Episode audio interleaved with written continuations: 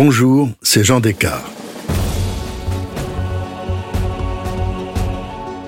À l'occasion de la Journée internationale du droit des femmes, saviez-vous que la lutte pour l'égalité des droits politiques entre hommes et femmes n'obtint que peu de résultats dans notre pays jusqu'au milieu du XXe siècle? Le principe de l'incapacité juridique et politique des femmes, formulé dans le Code civil de 1804, a longtemps bloqué tout progrès dans ce domaine.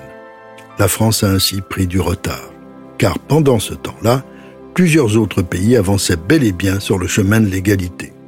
Ainsi, à partir de 1890, plusieurs États de l'ouest des États-Unis accordèrent le droit de vote aux femmes. Cette évolution gagna ensuite la Nouvelle-Zélande en 1893, l'Australie en 1902, la Finlande en 1906 et la Norvège en 1913. Toutefois, dans ce pays scandinave, ce droit n'était reconnu que si les femmes ou leurs conjoints avaient payé tous leurs impôts. En Angleterre, les revendications des femmes, menées par celles qu'on appelait les suffragettes, prirent une forme violente dans les premières années du XXe siècle. Elles n'obtinrent gain de cause qu'en 1918, et encore uniquement pour les femmes âgées de 30 ans au moins. En avril 1911, au Portugal, la Cour constitutionnelle jugea que les femmes avaient le droit de participer aux élections. En mai de la même année, en Islande, le nouveau code électoral garantissait aux femmes leurs droits politiques complets. Les femmes russes pouvaient voter dès 1917 grâce à la révolution bolchevique, les Allemandes en 1918.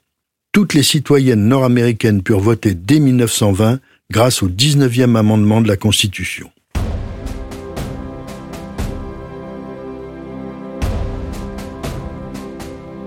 Mais en France, les partis de gauche, pourtant favorables à l'émancipation féminine, s'opposèrent au droit de vote des femmes parce qu'ils craignaient qu'elles n'apportent leur suffrage qu'aux défenseurs de positions conservatrices. Et, de fait, ce fut souvent le cas jusqu'à la Deuxième Guerre mondiale, même si dès 1936, plusieurs femmes siégeaient dans le gouvernement du Front populaire.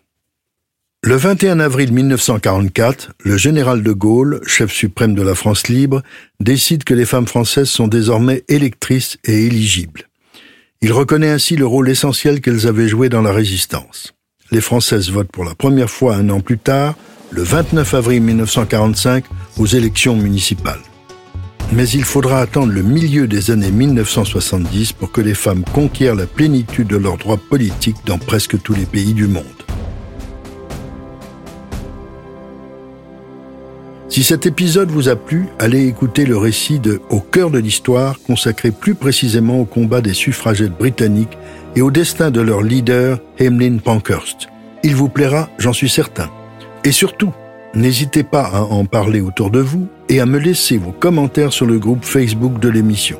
Je vous dis à bientôt pour un nouvel épisode de Au cœur de l'histoire. Au cœur de l'histoire est une production Europe Studio. Ce podcast est écrit et présenté par Jean Descartes. Il a été réalisé par Guillaume Vassou. Pour ne rater aucun épisode, abonnez-vous sur Apple Podcast ou vos plateformes habituelles d'écoute.